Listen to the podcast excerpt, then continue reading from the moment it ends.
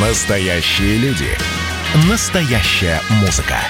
Настоящие новости.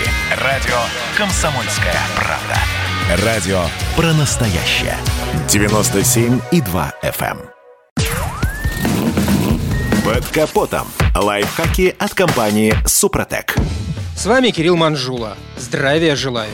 Увы, но современные автопроизводители часто экономят не только на внутренних узлах и агрегатах, но, скажем, и на лакокрасочном покрытии. У иных новых автомобилей ЛКП такое тонкое, что его можно поцарапать, просто проведя по кузову сухой тряпкой. Что уж говорить про попадание камня, который оставит скол. И несмотря на то, что большинство машин сейчас имеют оцинкованный кузов, первые признаки ржавчины могут появиться довольно быстро. Бережливые автовладельцы, конечно, регулярно покрывают кузов защитными полировочными составами, а также обрабатывают днище антикором. Ну и это порой не спасает. Дело в том, что скрытые полости мастера подчас обрабатывают плохо или вообще не трогают.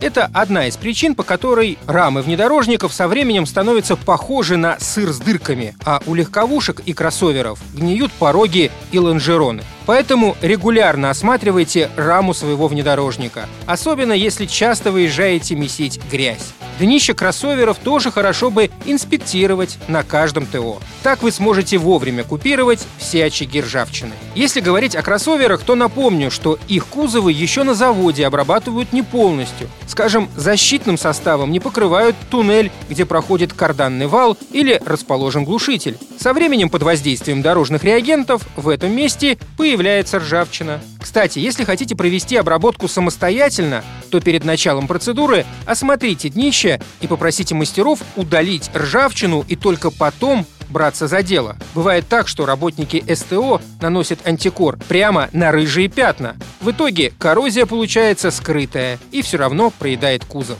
Также надо быть очень внимательным и при обработке колесных арок. Их хорошо бы промазать полностью и не забывать снимать брызговики, ведь под ними скапливается грязь, которая служит катализатором коррозии. Наконец, нужно почистить дренажные отверстия в дверях и порогах, а потом пролить их защитным составом. Обычно это делать забывают, а в забитом дренаже скапливается вода, которая, как известно, всегда найдет, куда забраться. Просачиваясь в скрытые полости кузова, она может не только стать причиной коррозии, но и короткого замыкания, если попадет на проводку. На этом пока все. С вами был Кирилл Манжула. Слушайте рубрику «Под капотом» и программу «Мой автомобиль» в подкастах на нашем сайте и в мобильном приложении «Радио Комсомольская правда», а в эфире с понедельника по четверг в 7 утра.